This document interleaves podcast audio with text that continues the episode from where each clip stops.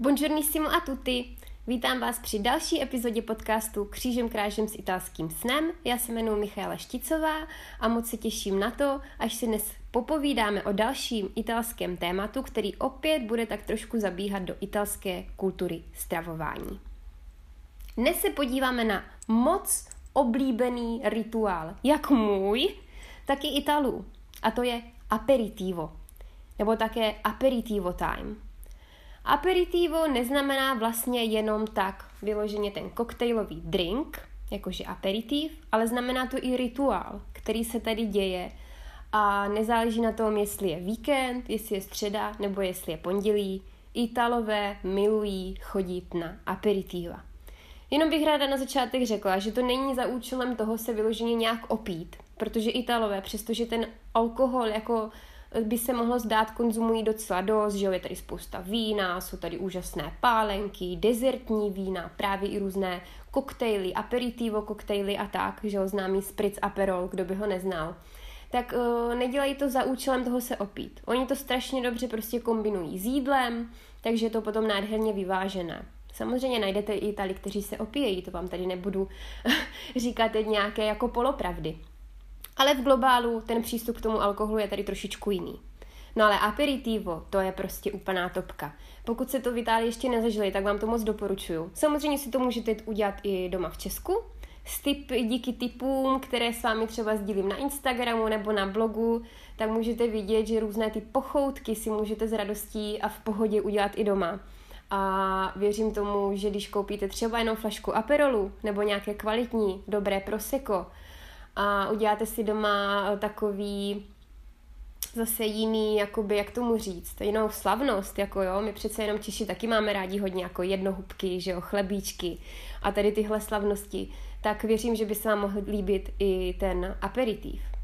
Aperitiv probíhá většinou tak od té sedmé hodiny do deváté, samozřejmě záleží na tom, jaké je období, v létě to může trvat tak do té deváté hodiny, v zimě je to zase o něco kratší, Teďka za doby covidu se to trošičku změnilo, protože bylo vlastně hodně oblíbené, že jdete na aperitivo a máte tam takzvaný bufetový styl, což znamená, že vy zaplatíte za drink, který může stát v rozpětí od 5 i do 15 euro, to taky zase záleží, jestli jste někde v menším městě, anebo jestli jste na náměstí ve Florencii, nebo přímo na nějakém krásném toskánském pobřeží, že jo, na pláži, tak tam to bude stát zase o něco trošičku víc.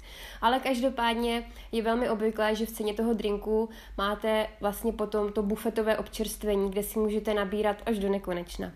Eh, často některé ty bary nabízí ty bufety opravdu hodně veliké a už se tomu říká i aperičéna, což je vlastně spojení aperitiva s večeří. Čéna znamená večeře, takže aperičéna, že zaplatíte zase třeba ještě o něco malinko víc, ale najíte se tam, jo? Napijete se dobře, najíte se, takže já tohle mám moc ráda.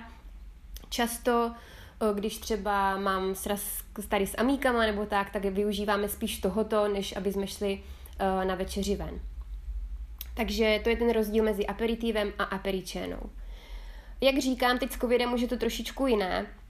Uh, ty bufetové stoly už moc nenajdete, ale zase vám potom třeba donesou nějaký malinký talíř nebo talíře na stůl, kde máte často právě zase ty lokální produkty. Tady v Toskánsku je tam často prosciutto crudo, saláme, saláme finocchiona, což je třeba s feniklem. Najdete tam crostini neri toskány, což jsou moje úplně nejoblíbenější, tady chlebíčky s játrovou paštikou a kapary.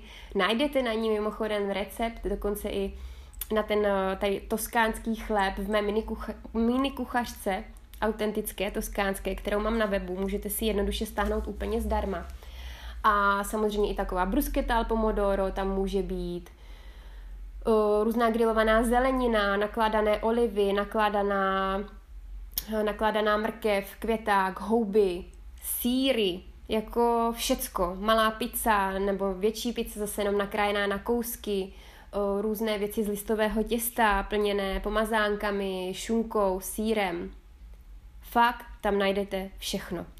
Aperitivo ale, rádu, ale vzniklo, já bych ráda řekla, že vzniklo vlastně na základě toho, že to má být takový rituál před večeří. Vy si dáte nějaký ten jeden drink, který často vlastně třeba i spritz aperol nebo Campari, Americano, tak mají takovou nahořklou vlastně chuť, která by vám měla uh, roz, uh, rozproudit ty chuťové pohárky a otevřít žaludek na to, abyste byli vlastně ready na tu večeři potom.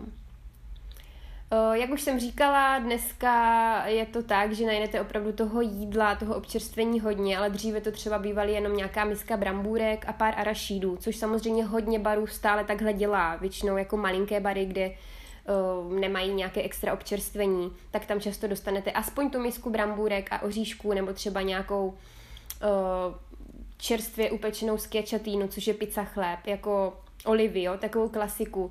Vždycky vám to v tom baru dají, když si prostě řeknete. Musel by to být opravdu nějaký hodně malinký bar, kde nemají ani to, kde si třeba ten sáček brambůrek, patatíny, jak se tomu říká, koupíte.